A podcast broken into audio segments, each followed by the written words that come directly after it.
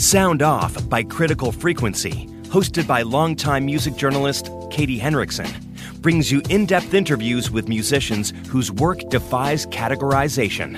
Katie has licensed full songs from her guests, so listening to the show feels like listening to great music with the backstory woven in between songs. You can listen to Sound Off wherever you get your podcasts. This is a CBC podcast. Hi, it is Thursday, September 10th. This is the podcast version of Q, the CBC radio show. My name is Tom Power. Thank you so much for tuning in. Today, uh, tuning in, you don't tune into a podcast, do you? How old am I? I'm like, I'm 33 years old, and I think I just sometimes talk like I'm an old prospector from 1988. Thanks for getting on the wireless and listening to this uh, broadcast. Thank you for downloading or streaming or however you're listening to this. Today on the show, Viggo Mortensen, who you might know from Lord of the Rings and A History of Violence, and just one of the finest actor, Green Book one of the finest actors of our time, and he is directing his first film. And he chose an interesting topic because uh, I'll let him tell you the story. But essentially, he was coming back from his mother's funeral. He had all these thoughts about how we deal with family, how we deal with family when sometimes, you know, you're at a you're at Christmas, you're at Thanksgiving, and you're, someone in your family says something racist or homophobic or, or, you know just generally awful. How do you deal with that? How do you turn the other cheek? And more importantly, why? Why would you turn the other cheek? So what starts out as a conversation about the film turns into a conversation about the limits of empathy and whether there are any, and then uh, closes with him talking a little bit about what why he's an artist. And of the years I've been on this show, five years now, he gives one of the most succinct and beautiful descriptions of why to be an artist. So stick around for that. After that, Jean Smith, speaking of being an artist, is selling her portraits for a hundred bucks online. They sell in under a minute every single time they go up on Facebook. What makes them so special? Well, you're about to find out. Emma Donoghue talks about writing a novel about a pandemic where people aren't necessarily happy about wearing masks and publishing it two days before the COVID 19 pandemic. And then Charles Officer and Motion are here to talk about their new film, uh, Akilla's Escape, which is one of the finest Canadian films I'm seeing, uh, I've seen. And they're going to talk a little bit about telling black stories. They're going to tell a little bit about uh, generational trauma. And we're going to talk a little bit um, uh, about, about the film, of course, and, and poetry and art. Um, but it's, it's a really beautiful conversation about uh, film and the power of art and the power of opportunity in art. And Charles is going to talk about this this initiative that was important to him about 20 years ago when he was a kid and how it's influenced the film he made today. So, big show today. Put your thinking cap on. Show starts now.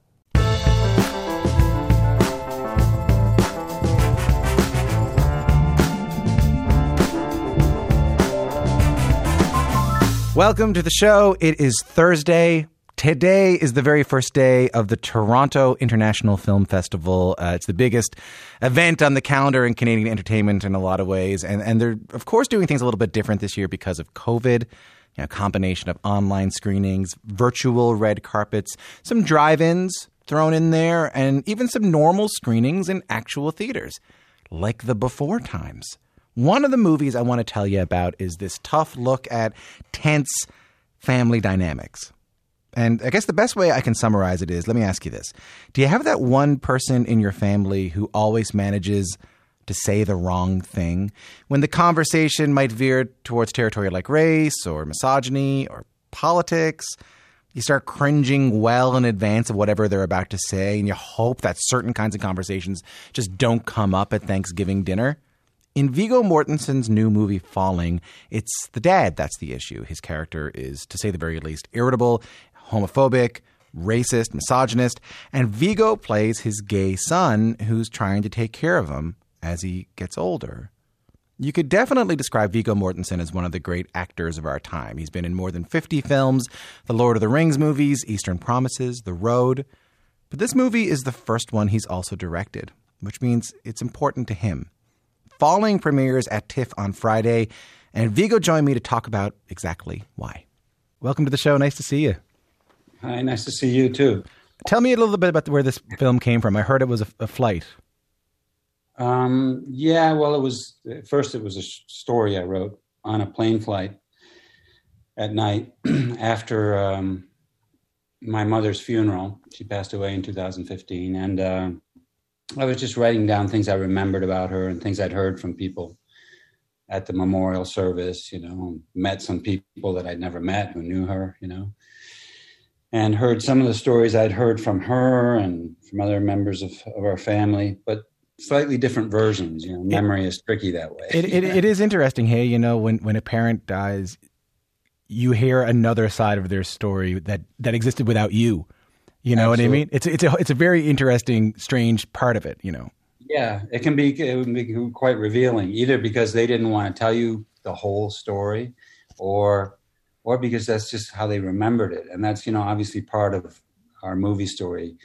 And you know when a, when your mother dies, you a lot of things come to mind that you hadn't maybe thought of for a long time, and you tend to look at a lot of photographs that maybe you hadn't, and so forth. And so I just wanted to record these in, in a notebook so I wouldn't forget. And then I started playing with it. I couldn't sleep on this plane flight, so I ended up writing a short story of sorts. But it, it started, the foundation was memories or, you know, a desire to, I suppose, explore my feelings for my mother and and then my father as well and and and you know what I've learned from them, good and bad, I suppose. And and so I it started there, but then I started making up this fictional family, which is the family in Falling. I mean, it's, it's funny you mentioned that it's it started as a, a, a something you know you're thinking about your mom and your dad, and it went on to something fictional because I, am not going to lie to you, it is hard not to think about it. You know, when you're watching it and you see, not, i don't think this is giving anything away, but you see at the end that it's dedicated to your to your brothers, and you yeah. tell and you you know in, in, reading about it, I knew that you had written it on the plane um, after your mother had passed, and you see a son, you know, dealing with. Um, you know, uh, an angry, uh, homophobic, uh, racist uh, father or parent. It was. Yeah, I'll, I'll, I'll, be honest with you. It was hard not to go. My God, how much of this is Viggo's real life, you know? Well, it doesn't really matter as long as the story feels real. Um, it's not whether it's entirely fiction or you know four percent fiction. It doesn't really matter as long as it feels real uh, with any movie. But yeah, there are some. The reason I dedicated it to my brothers Charles and Walter is because out of respect, because there are certain dynamics, I guess, between the mother and father, for example, especially in their younger incarnations by Hannah Gross and Sverrir Gudnason, who plays Lance Hen- Henriksen's part. He play, yeah, he plays the younger, the younger flashback version of the older man. Yeah, yeah, their dynamic is, um, you know, there's certain aspects of it that that would remind my brothers of w- the memories we three share uh, of our parents. So it was just out of respect, you know. But but otherwise, it's it's mostly not our family. But there there are certain very personal moments in it that are that they would recognize. Know just to be clear, if you're just tuning in, the, the film we're talking about, uh, Falling, is the, the, the older man, and sort of the lead of the film, is this racist, homophobic, misogynist man, and he says you know horrible things to his family, and he doesn't even type them on message boards. He says them you know right to you. You know he, he, and he you, you play his son who is gay. Um, it's it, it raised the question of if if you began to understand because there's people like that in our world right now um, yeah. It made me wonder if you had empathy for somebody like that. Did you get, get a sense of what motivates someone like that, of the worldview of someone like that? To me, one of the main, the most important things about the story is that it's about trying in some way. Some people try harder than others in the story to find a way to accept the other person uh, and forgive them, but also to accept yourself the way you are and forgive yourself. But accept, you know, but I that's mean, that's hard. That person to change, but you, but you, I mean, it is what it is, and you have to kind of make peace with it in some way, as you see in this story. And it's not ideal, it's not perfect, um, but there are ways that people can show you that they're aware where they haven't before, where they actually see you. Um, it's really hard to be open to that person, especially if they are hateful in their speech and their behavior repeatedly. It's hard to say, okay, I'm going to give them one more chance, or not. I'm just going to always leave the door open. You know, I guess the question is why. Like the question is why would you? You know, I mean, the the what, what was going through my head was while I was watching this film was that you know the idea that you have empathy well, for these people, you forgive why, people. Why does why does someone driving down the road, you know, see someone that's stuck in a ditch and either keep driving or stop and help help them or see if they're okay. Sure, but there's a difference between that it's, and it's, a, it's, an option. It's a human thing. But there's, but there's, there's sure, and I, I, and I'm not I'm not I want to be clear. I'm not passing judgment on the film no, or, no, no, or on or on the characters. But it did make me think of like when you are gay and someone says uh, uh, something awful and homophobic to you, or if you are black and someone says something racist to you, what. Why would you like? Why would you? Why would you take that upon yourself to investigate it and and to like, I think I was just thinking about the limits of empathy there, you know, and what it uh, does uh, well, to what it, it does to yourself. They are they are certainly stretched in this story, that's for sure. Um, why would you? Well, it's optional. Like I say, you don't have to stop for that person that's stuck in the ditch. You don't have to, and it happens. Some people, let's say, they have a parent who behaves abominably, or they have a son or a daughter who behaves just horribly and they just finally have to throw up their hands and go, "Okay, you're on your own. I, I, we have no relationship. We may be blood, but that's it." And that happens all the time. And I'm not putting any negative judgment on that either, but I think there is merit to trying. And I think in the story, as hateful as Willis can be, there are moments that surprise you where he shows some kind of compassion or seems to respect the dignity of, of, of another person. And by that, I was just trying to show that nobody is one thing all the time. I, I just don't think that's true.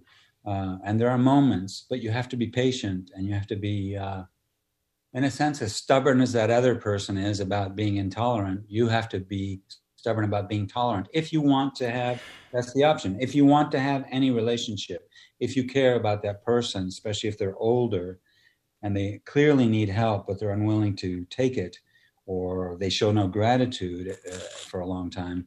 Someday, well, it's not really about being thanked. It's about because you feel it's the right thing to do and you want to. You know, I mean, it's complicated. Families are complicated.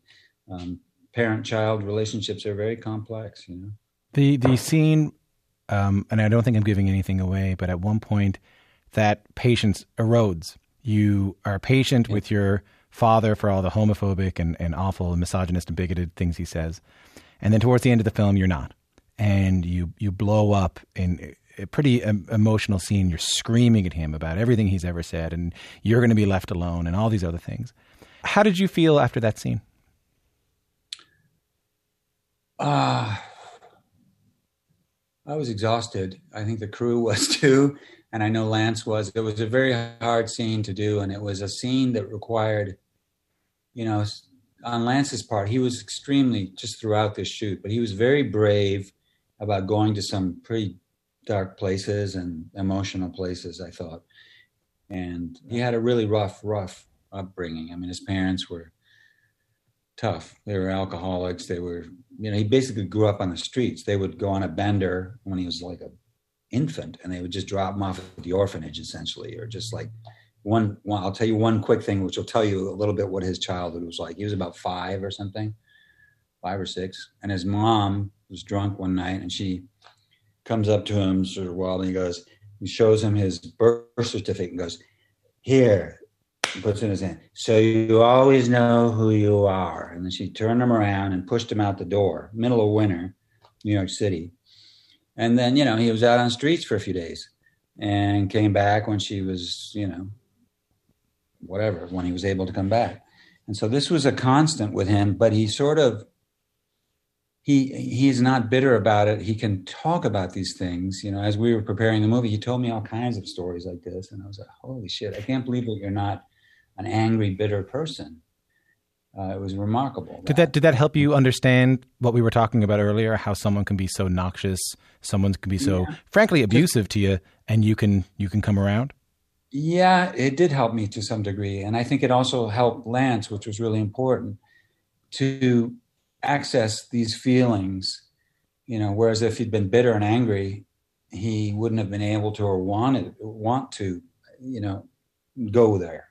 And so for this role. I mean, he's done almost 300 movies, 270 something, I think.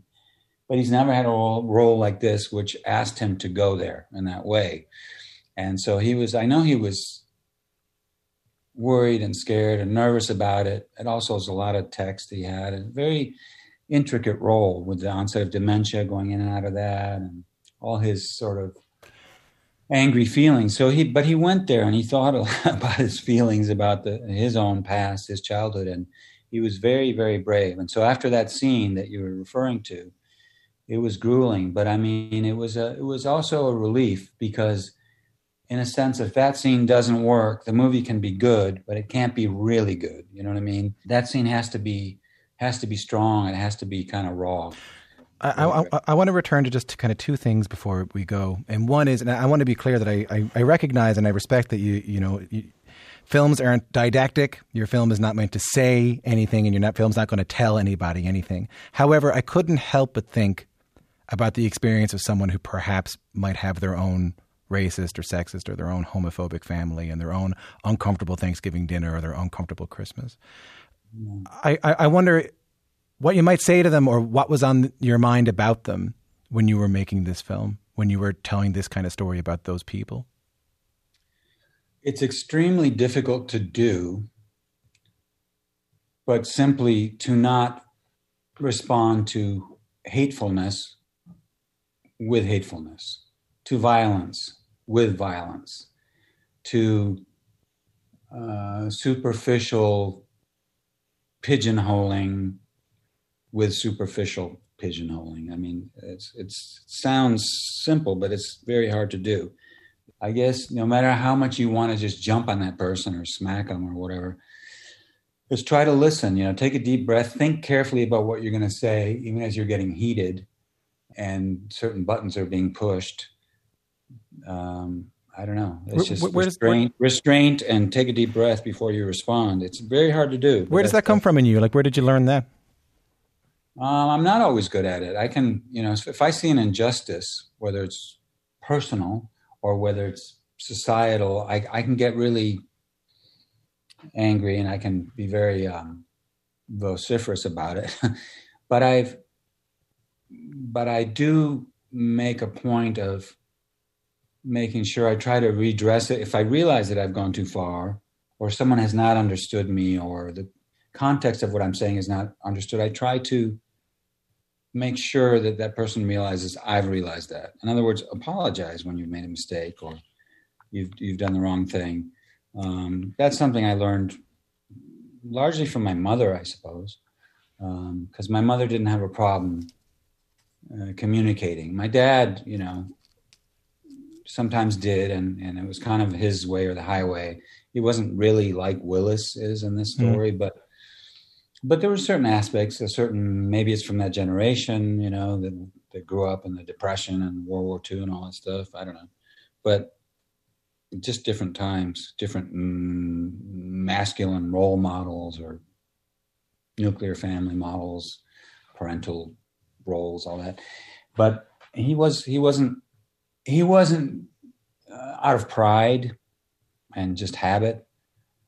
Uh, he was not someone that that uh, had an easy time of apologizing for anything, you know. And there are a lot of people like that. Uh, that they that they feel like it's it shows weakness to apologize, and you know, I mean, you can look at. I think a lot of people have related to falling because of that, because they see that, in some cases, as a direct parallel to things in their own family dynamics, or even society at large. You know, you see the mm-hmm. family and falling as maybe a microcosm of of a polarized society.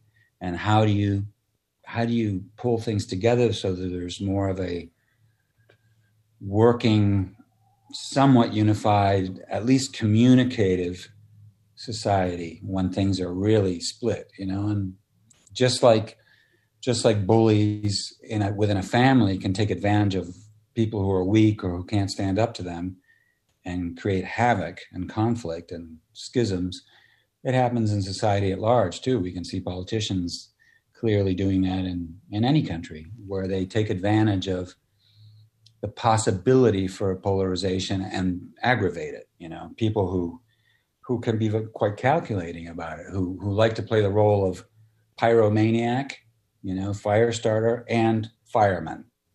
It's like I'll, I'll, light a fire and then I'll say, "Get out of my way and shut up! I'm the only one that can take care of this." And it's like, you know, that happens. That happens in, in falling as well. I, I find it inter- I find it interesting that you, you describe it as not an opportunity for weakness. Bullies don't see an opportunity for weakness, but they see an opportunity for polarization. They see an opportunity to to divide. You know. Yeah, because that keeps that allows them to, in their minds, to to have control.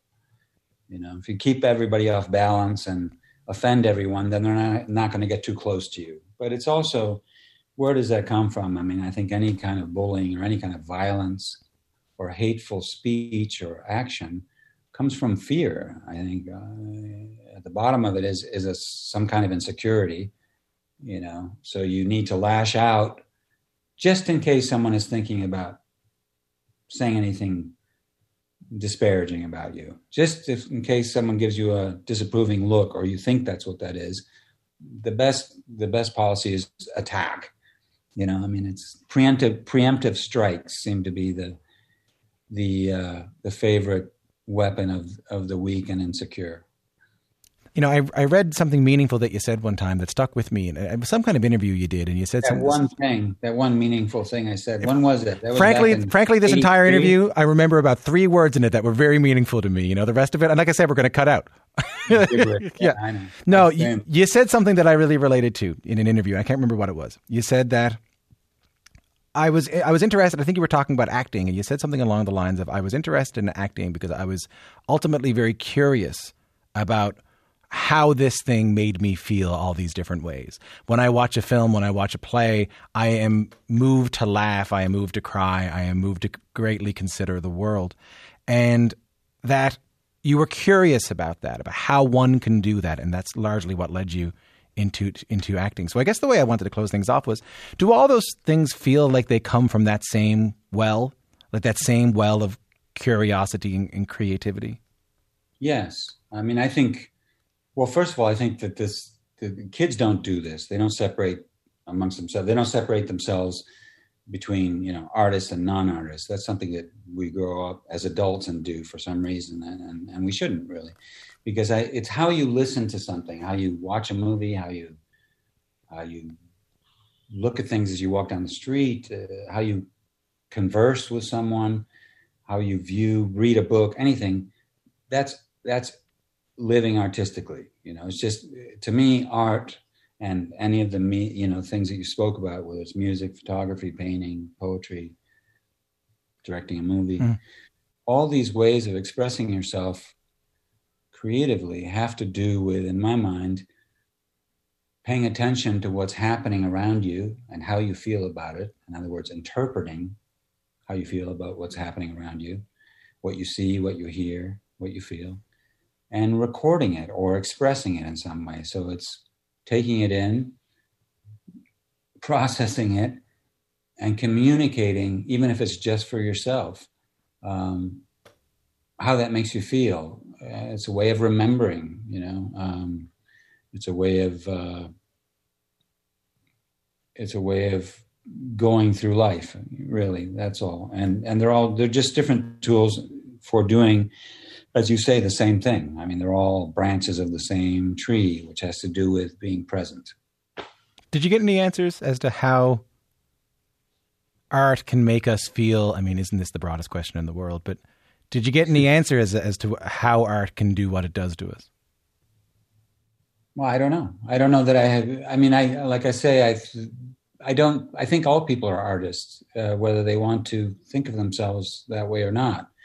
Uh, everybody expresses themselves in a different way. Everybody records what's happening around them in different ways. Um, I don't know any other way, so I can't say. I mean, I've always been curious about what's going on, and I've always been conscious ever since I realized when I was very little that our time is finite. You know, this happens to all kids at some point. And my response to realizing that, I, I remember it very clearly. I was very, very little. Was not to be afraid of it, but but to get be kind of annoyed about it, and to do something about it. Well, I better get busy. Essentially, yeah. not that that was consciously what I did, but that's essentially my desire to explore pay attention, answer questions for myself through different art forms is about that. It's really about okay, make use of the time that we have because all I know is that I'm here now and I'll be gone at some point, not very long from now in terms of the history of the world. So I just want to do it. And movies and making a movie as a director. I mean, I, I had produced a few movies before, and I've always, as an actor, been curious and, and in everybody's business, kind of as much as they would let me, asking questions of the director and crew members and actors. And the big difference was that in this case, I mean, I was doing the same thing. I was interested in what everybody was doing, and I was also responsible for what everybody was doing, being the director. But the difference was that I was being asked tons of questions rather than asking other people, you know. And that's that's the job of a director. You you got to answer those questions, and you can't just go home and say, "Well, I'll think about it." No, you got to answer right now, mm. right now. you have to, and I think it's best to say, "I don't know," if you don't know, and then just let's figure it out together. You know? But uh, that's I love that process. I love directing, uh, as difficult as as some aspects of it can be. I I really, really, really, really enjoyed the the collective storytelling aspect of, of the process. I, I, I, I, can't wait to do it again. I can tell you did. And, you know, speaking of questions there, you know, um, I think if you if you're hearing us talk about this film and you're looking for some kind of answer to all these things we've talked about, the, the, the great thing about the film to me is that it doesn't really give you one. And, and, and in talking to you, it does feel uh, intentional. It's lovely to talk to you. Thanks so much for your time today. You do. Thank you. I really do feel like I could have said Viggo, why are we all here? And he would have had something like an answer, though. Viggo Mortensen is an actor, painter, poet, writer, photographer, musician, and now a director. His film Falling is his directorial debut. It's screening on Friday at the Toronto International Film Festival.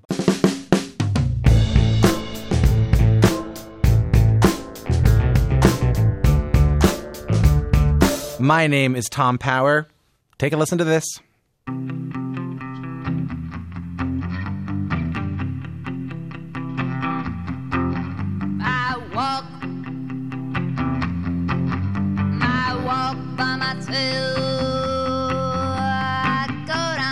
Song you're hearing right now is by Mecca Normal, who's a duo out of Vancouver.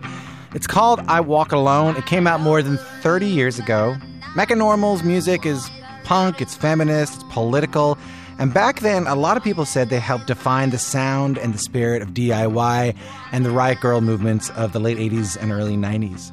The person you're hearing singing is Jean Smith, and that kind of DIY spirit runs through everything she does because Jean isn't just a musician, she's also a novelist, she's also a painter, and for a long time, like most musicians in this country, or a lot of musicians in this country, she worked a series of jobs to pay the bills so that she could create art. But a few years ago, she started doing something new. She'd paint every day, and then she'd take her painting and post it on Facebook and sell it for a hundred bucks US. And when people started buying them, she decided to take a little bit of a risk. She quit her job at the garden center to try and live solely off her paintings. More and more people started buying her stuff, and now, for some reason, which we'll get into, during the pandemic, her paintings are selling so fast she can hardly keep up. Meaning, if you're trying to get one, you're listening to this going, oh, maybe, I'll, maybe I'll pick up a painting. I don't know why you sound like this. Maybe I'll pick up a painting. They sell in under one minute from when they're posted on Facebook. Jean Smith joined me to talk about all of this. How are you? I'm great, thank you. Did you ever imagine this could happen? That your paintings would be selling in under a minute? It really it, it wasn't possible until the internet, and no, how could anyone ever imagine this? I grew up in a world where your your big dream would be to get in a gallery and somehow you would be known through whatever magic that they could throw together. But no, nothing like this ever entered my mind. Let's give people an idea of what we're talking about here. Can you pick a painting and describe it to me? Yeah, well, they're on a canvas panel, uh, which makes them durable and easy to ship, and they're faces, uh, portraits, except that they're not really, well, they're not likenesses of anybody in particular. Uh, they're faces of primarily women or people with feminine features and they're they're really about emotion. So they're not about being a, a pretty woman, although some of them are, or or, or what what the person visually looks like. It's really about their face and what it, what it is revealing to me as as the person there capturing their emotions. And they're nurses as well, right? I've done a lot of uh, series that include women in action roles, we'll say, and that does include nurses, uh, which came along uh, about a year before the, the pandemic started and have now really taken off in popularity as, as nurses are being regarded as heroes, really. So uh, other ones that I've done in that in that series would be pioneers of aviation and uh, scuba divers and and various things that show women wearing as much gear as you can put around a, a face, let's say. And, and if I'm not mistaken, most of your buyers are also women. That's true, and that is a curious and interesting point. So obviously something is resonating there. Having a woman paint women is is very different than women being the subject of a photographer or the male gaze. So I'm I'm connecting on a, on a level that's very personal with, within the community of, of Facebook and beyond now. But I think that with my known history as a feminist and as a person who has worked with women's rights through culture as a, as a singer in a band, such as the song we just we heard a bit of, "I Walk Alone." It's about a woman's right to walk in the streets of the city wearing whatever she wants. So that's been uh, a strong theme throughout my writing as a as a singer. So that that I think is known, and there's a trust there that I'm I'm representing women's emotions more than anything sort of superficial. You started out wanting to sell enough paintings just to pay for your living expenses, and now I know you're taking any money you make, any the overhead, and you're putting it towards uh, creating something called the Free Artist Residency for Progressive Social Change. What's that? Well, uh, the two projects seem to be running uh, simultaneously. I uh, started thinking about this great idea of buying a place big enough that people could come, people that we know and, and artists in general. I was looking at a guest house that was for sale up on Denman Island and thinking, gosh, this would be great to be up here and people could just come and, and utilize the space. One one building could be a recording studio. There could be live shows in the cafe. This kind of thing. I, I, it's probably not an uncommon dream, but uh, then when I started selling paintings, and I really don't. I have a fairly low overhead, and I, I decided that the money that I made above one thousand dollars U.S. I would just set aside for the artist residency and I wanted to be clear about what kind of situation it would be by naming it progressive social change, which really would be artists whose work, a project, would intend to change the world in the same way that my band, Mecca Normal, when we started out, that was part of our agenda, really, was to change the world. My fanzine prior to that was called Smarten Up, a How to Change the World publication and it's just been a, a theme throughout the work we've done. Uh, David Lester and I, my guitar player, we created a classroom event called "How Art and Music Can Change the World," and all this this kind of energy came about after uh, a lot of the Riot Grrrl co-founders cited us as an inspiration uh, to to them getting it together and, and creating a social movement. So now this is a long answer. I'm, now this I'm, is a long I'm, answer. I'm riveted. Keep going. Okay, so once once we had the evidence that we had in fact changed the world, Tom, can you imagine? Because Mhm. now we're now we're really bombastic. What do you what do you do with yourself once it's been acknowledged that you started a social movement? So we took a, a, a an event into classrooms where Mecca Normal performed songs of a political nature, and that could be anything from housing rights to poverty issues to women's rights.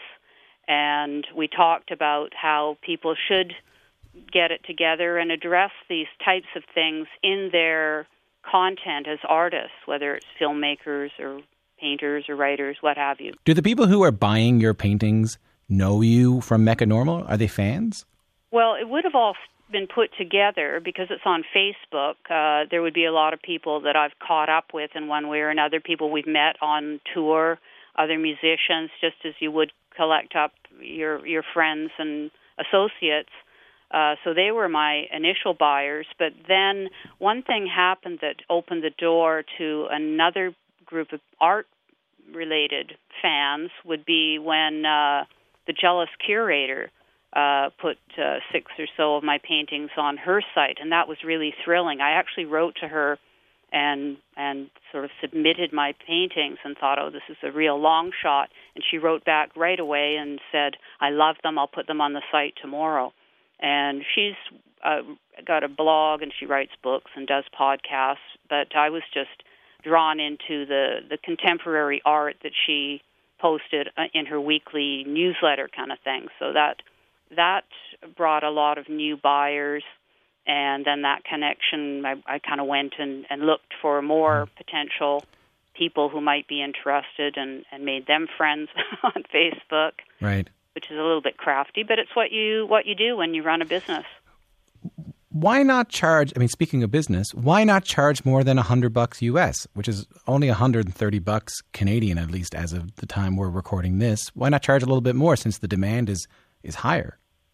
Well, uh, initially it was a pretty impulsive decision. I'm going to paint and put them online for a hundred bucks out of some kind of frustration with the whole job situation. But uh, it, after after I realized how much gratitude there was from people who wouldn't be able to buy art, good art, and this is good art, uh, they wouldn't necessarily put themselves in a, a group of people or class of people that could collect paintings, which is what has subsequently happened. There could be collections of 10 or 30 or 50, or one person actually owns 250 of them.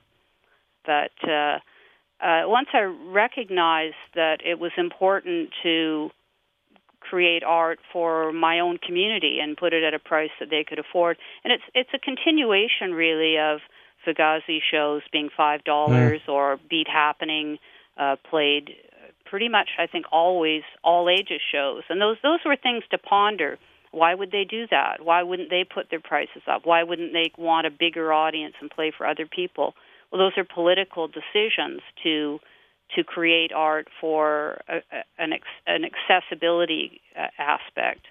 And often people say, "Oh, you you should double the price." And I think, well, the paintings are are actually worth a lot more than two hundred dollars, so I wouldn't be doing that but it's something that uh, it it energizes the whole project. I I get to paint every day. Sometimes I do three or four a day, and I love putting them up on Facebook and having either a reaction or people are waiting for a certain an astronaut or whatever it is. They've and I kind of keep that in mind a little bit what people want, which is fine. Mm-hmm. It's it's got a real performative aspect to it, like doing a show where you definitely, as a as a performer, get a lot out of the audience reaction, uh, whether they're smiling or whether they're they're nodding or they're giving you feedback that is then fuel.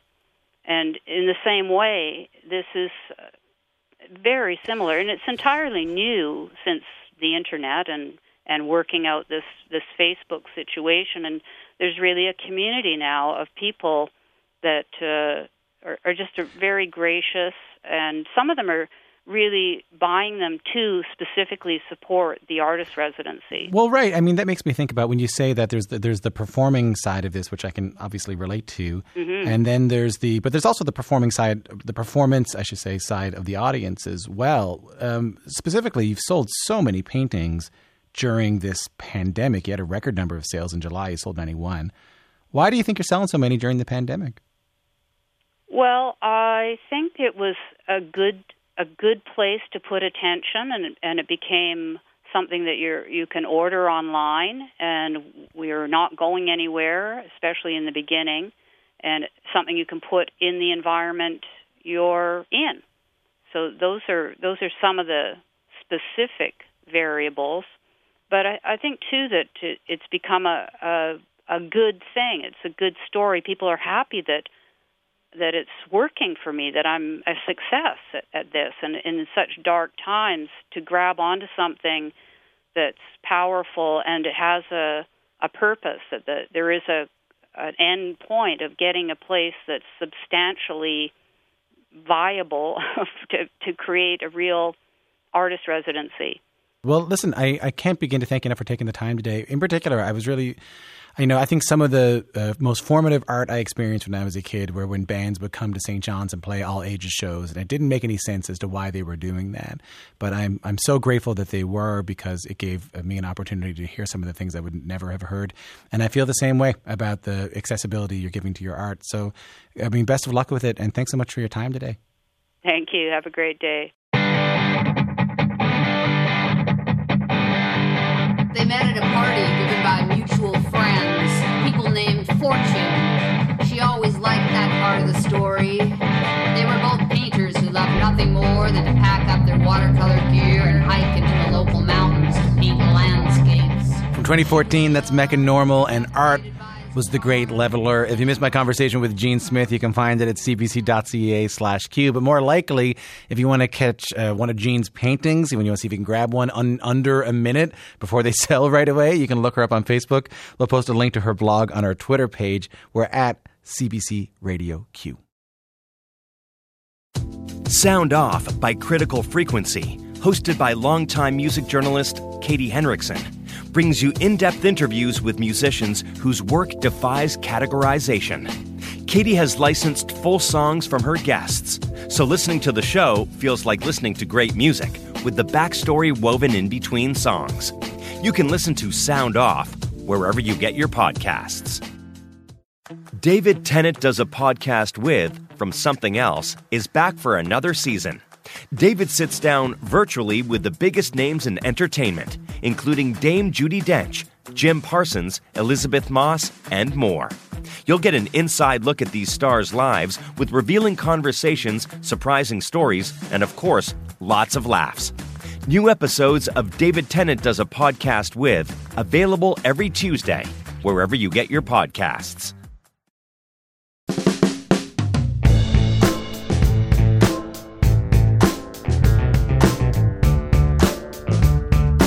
Tom Power. You're listening to Q. All right, before we get to the news, here's our news. If you caught Viggo Mortensen earlier in the show, you'll know that the Toronto International Film Festival kicks off today. And you might have heard this detail in theater screenings are an option this year. Real people sitting in real theaters near ish each other.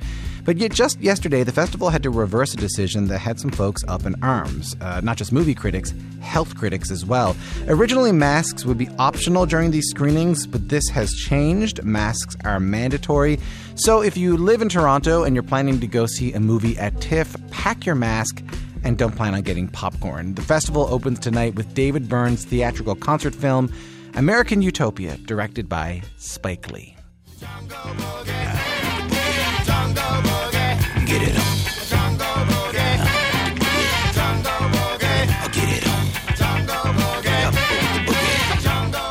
That is Cool in the Gang with their 1973 hit Jungle Boogie. Last night, some sad news.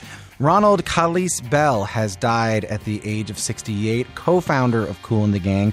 Also co wrote this song and a lot of uh, the other band's hits like Celebration. But I will say, if you're interested in Kool and the Gang, uh, uh, Questlove from The Roots has done an amazing job at uh, talking a little bit about the history of Kool and the Gang. I'll try to track down the video and the DJ set he did where he talked about the long history of Kool and the Gang. Uh, Ronald Bell and his brother and co-founder Robert Kool Bell taught themselves music when they were kids in Ohio using paint cans as percussion. Ronald Bell became a groundbreaking figure, mainly singing and playing saxophone for Cool and the Gang, creating a signature sound in the 70s using horns, bass, and synthesizer. Ronald Khalis Bell died yesterday. He was 68. And this news uh, just came in like a couple of minutes ago there. The British actor Dame Diana Rigg has died at the age of 82. She's someone TV viewers of many generations will know. In the 60s, she was best known as the sexy and resourceful spy Emma Peel. More recently, she's someone you might have seen on Game of Thrones. She played Lady Olenna in Game of Thrones and another very resourceful character. Dame Diana Rigg was 82.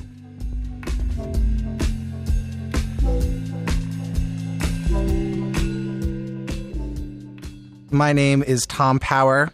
This week, the author Emma Donoghue landed on the long list for this year's Scotiabank Giller Prize, the annual award for Best Canadian Fiction. It's a huge honor, and she's nominated for her latest book, The Pull of the Stars. Let me know as I describe this book whether this sounds familiar to you at all. The novel is set in a hospital during a pandemic where they're under resourced and understaffed. Masks are encouraged, but some people are skeptical. Any of this ringing a bell for you? How about every bell on earth in deafening volume? Believe it or not, The Pull of the Stars isn't about COVID 19. It's about the 1918 Spanish flu, and it's set in an Irish hospital. But obviously, it's hugely relevant to where we are today. I got to speak to Emma Donoghue back in July when this book came out. Here's part of our conversation. Hi, Emma. Hi, Tom. Before we get going, should I be getting lottery numbers off you or anything? I, I, have no, I have no luck in that respect. No, you know, I, I think people are just noticing the link because, um, you know, COVID happened. Um, I, I, think probably somebody's written a pandemic novel every year or two um, for the last hundred years. I, am not the first to realize that a, a, randomly, invisibly spreading disease would make good narrative um, fuel. You know, so no, I had no foreknowledge at all. And the funny thing is, um, I wrote the novel in 2018 and 2019 and, and, delivered the last draft this March. And then when um, when COVID happened, only then did I notice any kind of echo. And when I was doing the copy editing process, I didn't stick in anything from today. I didn't change anything except one thing, where in the novel I had said epidemic, thinking, oh, that's a more you know familiar word. Pandemic sounds too exotic as medical jargon. But um, I did change a few of the epidemics to pandemics because it has so quickly become a totally familiar word. How did you feel then when you found out that it would be released during a real pandemic? I felt uh, spooked, um, a little bit freaked out because, you know, at, at a time of international crisis and so much real suffering, it seemed a bit weird to be, you know, um, promoting anything. But um, I, I, did feel that if we waited waited till the novel was meant to be published, which was next spring, people would be completely sick of pandemic stories by then. So it does make sense. And you know, I, I'm loving the chance to pay tribute to healthcare workers with this novel. This novel is all about how grueling um, work uh, somehow brings out that amazing um, team spirit and energy and commitment in healthcare workers from you know from the surgeons right down to the hospital cleaners and orderlies. So, so I am quite glad to have a chance to do that. Well, let's talk about that in a second. But first, you know, the book follows a nurse in the maternity ward of a hospital in Dublin during the Spanish flu. What was it about this time, about this place, about this character that, that drew you in? I could have said the book anywhere. What fascinated me was the pandemic itself, because um, the the so-called Spanish flu, which it was just named that by the propaganda of other nations who didn't want it to sound like it was their flu. In fact, it seems to be a flu from Kansas. Um, it, it it hit young adults. I mean, I mean, people in their twenties and thirties. It hit people in their prime um, you know, the, the workers and parents on whom everything depended. So it was an exceptionally horrible illness, but also it was set in, it happened in, in modern times. So I felt that a novel about the Great Flu could potentially have an almost post-apocalyptic feel. It would, it would be about a modern, electrified, busy, mechanized society suddenly grinding to a halt because of the terror of random death. You, you asked um, real healthcare workers to edit this book, and uh, you mentioned that this book is in so many ways about the bravery, about the courage, and about the necessity of folks who work in, in healthcare. What can you tell me about getting them to look over this book? Why was that important to you? Well, it's funny. I always try and be realistic, but above all, with medical matters, I want to be realistic. Um, and particularly because of COVID, it's it's it seems like it would be disrespectful not to be absolutely bang on about and not just the details of medical treatments and procedures, but the psychology of medics. So I, I, found a midwife to, to read the book for me who was in quarantine. And I already had a copy editor at Little Brown in New York who is an emergency room physician, would you believe? And I had the benefit of her work on, on my novel, The Wonder, as well, which is full of medical details about a starving girl. So um, there's nothing like having a real doctor say, Emma, you've got your details about blood pressure just a little bit backwards, you know, because you know, no matter how much research I do, there are things I'm going to get wrong because I think those are the easy ones. I thought I understood the blood pressure bit, but no, but no. So many a blooper she saved me from. And she and the midwife both were, were wonderfully, um, they responded very strongly to bits in the novel where medical workers are just so worn out that they there's a moment when my protagonist, Nurse Julia Power, she almost steps in a pothole and she thinks, "Oh, if I broke my leg, I'd get some time off." Mm. You know, they just they cannot let themselves off the hook. I wonder if what a virus says about our society, what a virus says about our politics, is the reason you and so many authors have have written about viral outbreaks. I mean, you look at like even frog music. There was smallpox in that your 2014 novel. I mean, what is that? What um, gets you interested in looking at viral outbreaks? Because it's a, it's a way of analyzing society. Yeah, they are polit- they are political and they are ethical as well because suddenly it's not just healthcare workers who have to decide will I walk into that room where, you know, a patient is going to literally cough bodily fluids all over me, um, but also ordinary people not in a hospital are looking at each other funny thinking is there a risk to a hug? Will i do this person more of a kindness by not visiting them than by visiting them? And you know we've had very painful discussions about things like long-term care homes and the the relative cruelty of isolation as opposed to um, contagion so um, basically, pandemics uh, turn everyday life into a series of ethical dilemmas.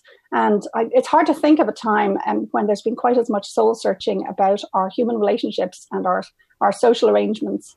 You know, earlier you said the word contagion, and it made me think about just the, the appetite for pandemic ish literature or pandemic ish fiction during this time. You know, you look at that film Contagion that you know became the number one film streamed on Netflix, and you know, you look at the anticipation and the and the eagerness for your book right now.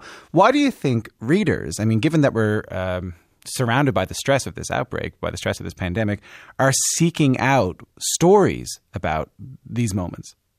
Well, I know myself when I've had fears it's very comforting to me in my writing to address these head on. You know, the, you know, what if I had to risk my child's life to save them? That turned into Room, for instance. So I think um, sometimes looking directly at what terrifies you is more comforting than just looking away from it. So in, in, in bad times, you get, for instance, in the Great Depression in the 1930s, you get um, pure escapist fluff and dance routines, but then you get a lot of sort of gritty Steinbeckian literature as well. So um, I know that when the when the when COVID broke out, um, I was plunging into Hilary Mantel's The Mirror and the Light, which is set in a very you know permanently plague-ridden 16th um, century London. So um, I think there's a there's an odd kind of consolation to realizing that the human race has been through horrors like this and worse.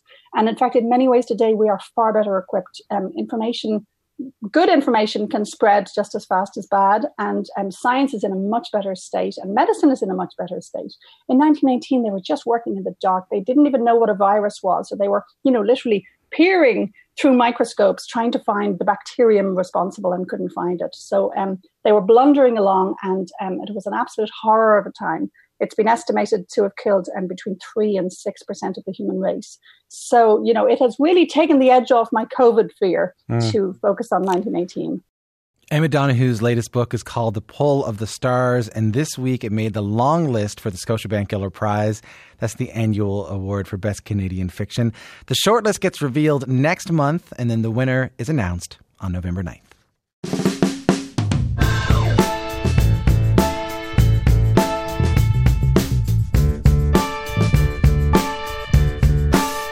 All right, so let's talk crime movies. What are the best ones that pop into your head? Scarface, Goodfellas, Airbud 2 Golden Receiver. The crime there was how little everyone believed in that wonderful dog. There's a new film premiering at this year's Toronto International Film Festival that's called Akilla's Escape. And on the surface, it's a movie about drug crimes in Toronto in New York. But if you sit down and watch it, it only takes a few minutes to realize it's about much more than that. The director of the film, Charles Officer, avoids the over sensationalism that a lot of crime movies are guilty of. And the film is a, a blunt look at gang culture and and the reach of its international drug trade. And what makes this film so captivating uh, often is, I mean, there's a lot of things that make it uh, captivating, but one thing is how it depicts the toll that violence takes on black lives in Toronto and in New York. There's no gloss or glamour, it's, it's quite real. Charles Officer co wrote the film with the playwright and poet Motion. They're both great friends of the show, and I'm, I'm so happy to say they both join me now. Welcome to the show. How are you? Oh, well, we're going to find out in a second once the internet catches up how everybody is. I think we're having a hard time uh, using the internet here. We're having a hard time hearing people. Anyone hear me yet? I can hear you now. Charles, there you are. How are you? Congratulations. Motion. Unfortunately, we're out of time for the interview. Oh, uh, I'm I'm kidding, of course. Um, Motion, congratulations on the film. Uh, what does it mean to have uh, Akilla's Escape this film premiere at TIFF? Oh, it means so much. It's first of all just getting the film in the can, getting it wrapped, doing all everybody coming together to do the work, and then to have it manifest in Toronto, in our city, at TIFF. Um, to be on the screen for the first time, especially in these times, and having a like having a chance to have a public mm. event, uh, though so socially distancing, being here in the city is really important and, and a great start for the film. I'm happy about that too, Charles. Uh, tell me a little bit about what inspired this story. It was something to do with the drug deal gone wrong, right?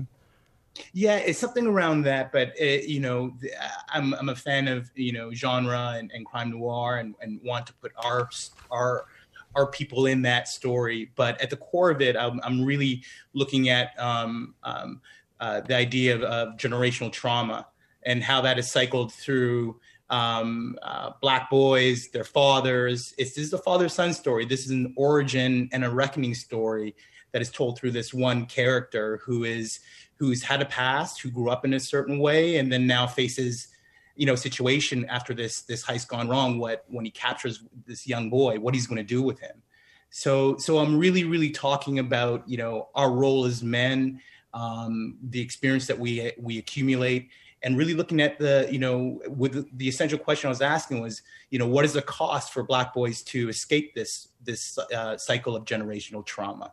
And why does it ha- why does it cost so much all the time? Motion what made you want to get involved in this film? Well I guess a big thing is having the chance to uh, once again work with Charles, um, Charles Officer, um, as an um, just amazing creative, and and I love collaborating with him. Um, also, to tell a Toronto story, to tell a story that is is both our story, um, it's a global story because it takes place or is based here in Toronto, but it also looks at the at the experience of black people black young men black families not only here in the city but in new york and jamaica which is basically connecting to the diaspora in general. The the, the ways that that systems as uh, affect also families affect personal affect our, our own emotional growth and and trauma and and healing and so everything about the themes what was very important for me to be a part of. So i'm really happy that i was i was brought into to um, work on this as well invited i should say to work it's a, it's on a, this as well. it's a really beautiful film. Um, I, I, don't want to spoil too much but i think we should we should talk a little bit about it and about the characters. So charles let's start with the main character uh, akilla the sort of stoic heart of the story is played by Saul Williams, American actor, rapper, and poet. Tell me a little bit about Akilla. Akilla is, um, you know, we meet him, uh, you know, throughout the film um, as a boy and a man, and um, and you know, while he was a boy, he was he was he was groomed into this world of um, a criminal organization that has his father and his grandfather has has lineage to that traces back to Jamaica.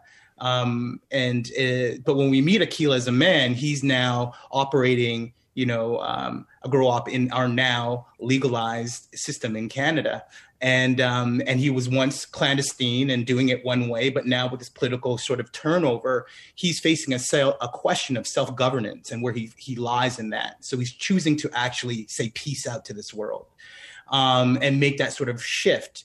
But you know, another you know crime genre films, you see someone trying to get out to do right for other reasons, but he's getting out because of the he understands the political factions and the and and he sees the way things are, are structured in a different way. So he's he's a, he's a he's a person who's basically been seen a lot and has experienced a lot and actually understands the idea of what violence can do, but um, but chooses chooses he, chooses not to use it, but he knows how if he has to. I don't want to give away too much, so I'm I'm cautious about asking this next question. So, motion, uh, only say as much as you feel like you want to reveal without letting too much uh, out there. But let's talk about uh, in the film, played by Thamela Mpumlwana. Um, one of the things we talked about at the beginning, and Charles and I talked about just then, is about generational violence. Tell me a little bit about Shepard's role in this uh, in this film. Well, in many ways, Shepard represents the now and the past. He represents what we often look at as why can't you know youth just do this?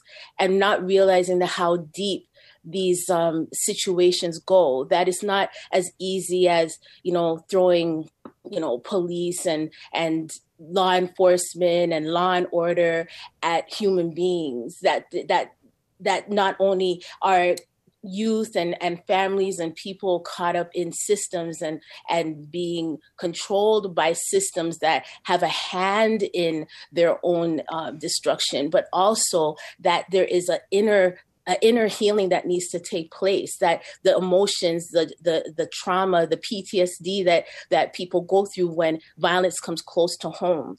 And so thamela uh, aka um, Shepherd, she embodies that in such a, a deep way with very little words and more about what he exposes through his own um, his own experience, his own want for escape, but not knowing how. And this is very representative of, of a lot of things that we're seeing right now I, as a community and as communities. I don't want to go t- uh, too much off topic here, but I couldn't help but notice that you cast Saul Williams to play Akilla uh, Akilla is, I mean, Saul Williams is a is a musician. He's a he's a rapper. Like, was was that intentional, Charles, in bringing someone with a musical background into this film? Absolutely. I've known Saul for a very long time. I mean, and and I've quietly been, you know, been thinking about him playing this role. I, I really respect him as an actor, but he's never, you know, really um, held the lead in a film since Slam and and you know the idea of who he is as a human being and he also has a son that's similar age as you know Shepherd and Thamela.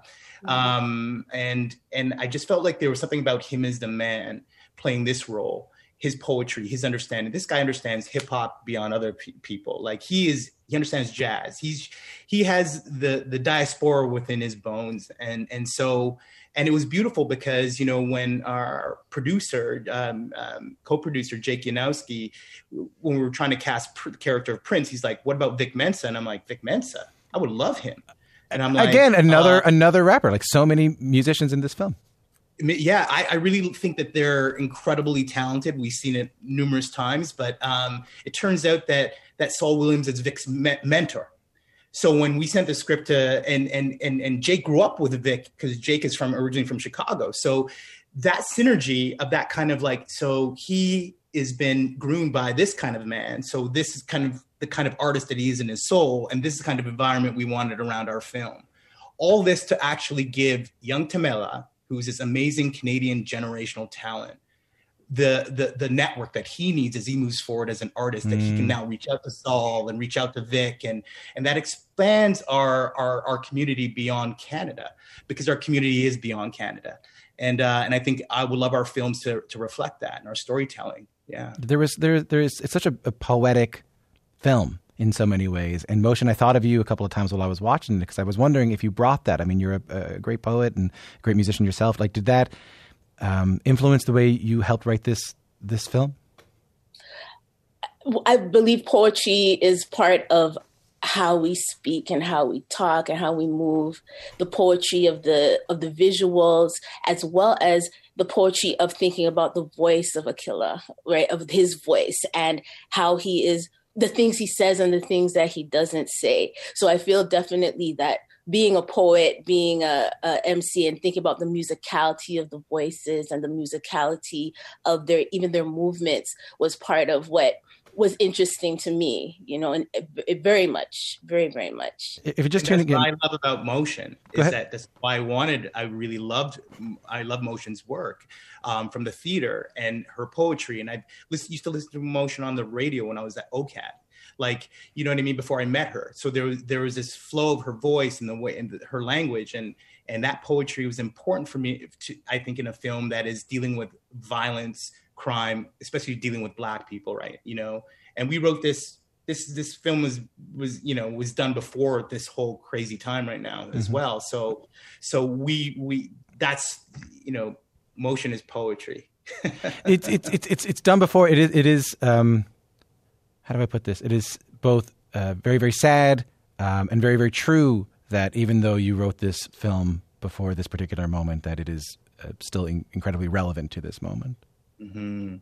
It is. And, you know, this trauma that we're seeing and this idea of, and, and it also influenced the way that, you know, we're capturing and presenting. We're very conscious. We've talked a lot about that with between DP, Maya Bankovic, who's, who's, you know, her female eye needed to be on this as well. Like, you know, the lens of violence through women's eyes is, is different than men. And that translates also. So it's a combination of all this where we are in this time right now where we've seen, you know, like our social acceptance of violence and these images that we can see black bodies being abused over and over and over and it takes this extreme sensibility to see it that wow you know really look at what we're dealing with in this community on that on from a very young age is that this trauma has been perpetuated and, and imposed upon and there's a real political force behind all of this you know? And to really recognize that to identify it so you can and you know we're getting calls to defund the police which is you know a form of of, of that was initiated out of, slave patrolling you know what i mean? Like so this these these elements are are are all weaved into our society that is also again like we're seeing bill blair who's now you know taking over this this mantle around legalization but you know how many people has he been you know um touched in terms of contributing incarcerating and, and, and changing the course of their lives, you know? Um, and we're talking about a healing plant you know uh, that you know so let's go to the origins of things and really kind of look at the way that our society is is, is affecting us as black people is really critical. Um, but before we go i want to make sure i get to this that the film is slated to be part of planet africa and in some ways it is inspired by planet africa which is part of tiff that showcases films from africa and the african uh, diaspora. Charles tell me a little bit about planet africa and what it meant for you as a filmmaker. Yeah I, I would say like you know it's crazy. 20 years ago to this day, I went to my first film festival with my first short film in 2000. Um, and in that festival, at that festival, I was also, you know, you're given a pass, and you know, I was in a film, Clement Virgo Virgo's film Love Come Down. So I had this place where I was open to this Planet Africa program, and and I got to look through the, the, this catalog, and and it really opened me up to the breadth of films that actually exists that I'd never been exposed to. That speaks to my culture, my lineage, like so much more. You know, um, I, I, I, I so it feels very again poetic mm. in a mm. certain way. To come back in 2020 in this time, um, because at that time, like you know that that there's a, that it also reflects this idea where where there was a program that was created to really um, curate specific types of films, and that program was necessary. Right. Then it disappeared and these things keep disappearing because we're like we need to be we need to be integrated um, and now it's coming back for the celebration where I think is very, very important. And maybe I hope that that it, it just kind of doesn't stay for this year. It is that it's a, beautiful to hear you talk about it. Motion. We got about thirty seconds left before we we we, we get kicked off the air here, but I, I do want to give you the last word here. Um, people leave the theater, people leave the drive-in, people go back into the kitchen to get more popcorn. If there's one conversation you hope that two people who watch this film together have with one another on the way in, what do you what do you hope it is? Healing, what we can do to heal and to uprise our communities, and understanding and love how we're going to do that through our art, through our creativity, through our through our people, to continue to use art to resist. I, it's a lot of things, but that's the, those are the key and then and, and those are the conversations you know those are the conversations I, th- I, think you'll be having coming out of this thing. I can't say enough about the film. Uh, as i said to you before we went on the air i was texting my friends yesterday saying i won't say what i actually said but i, I said i can't believe how good this is you know like i can't believe i just i love every single moment of this film um, and uh, as two sort of friends of q um, congratulations on it and and take care of yourselves and, and congratulations again. Thank you time. That means a lot to us. Thank you. Charles Officer is the director of Akilla's Escape. He wrote the film with playwright and poet Motion. It premieres on Saturday. That is it for the show today. Tomorrow on the show, Lucy Liu, who you might know from Charlie's Angels and Ally McBeal. She's in a new television show called Why Women Kill, and she has the very challenging job of taking someone who's ultra wealthy and likes to murder people and make them sympathetic. We're going to talk about how she does it. See you then. Later on.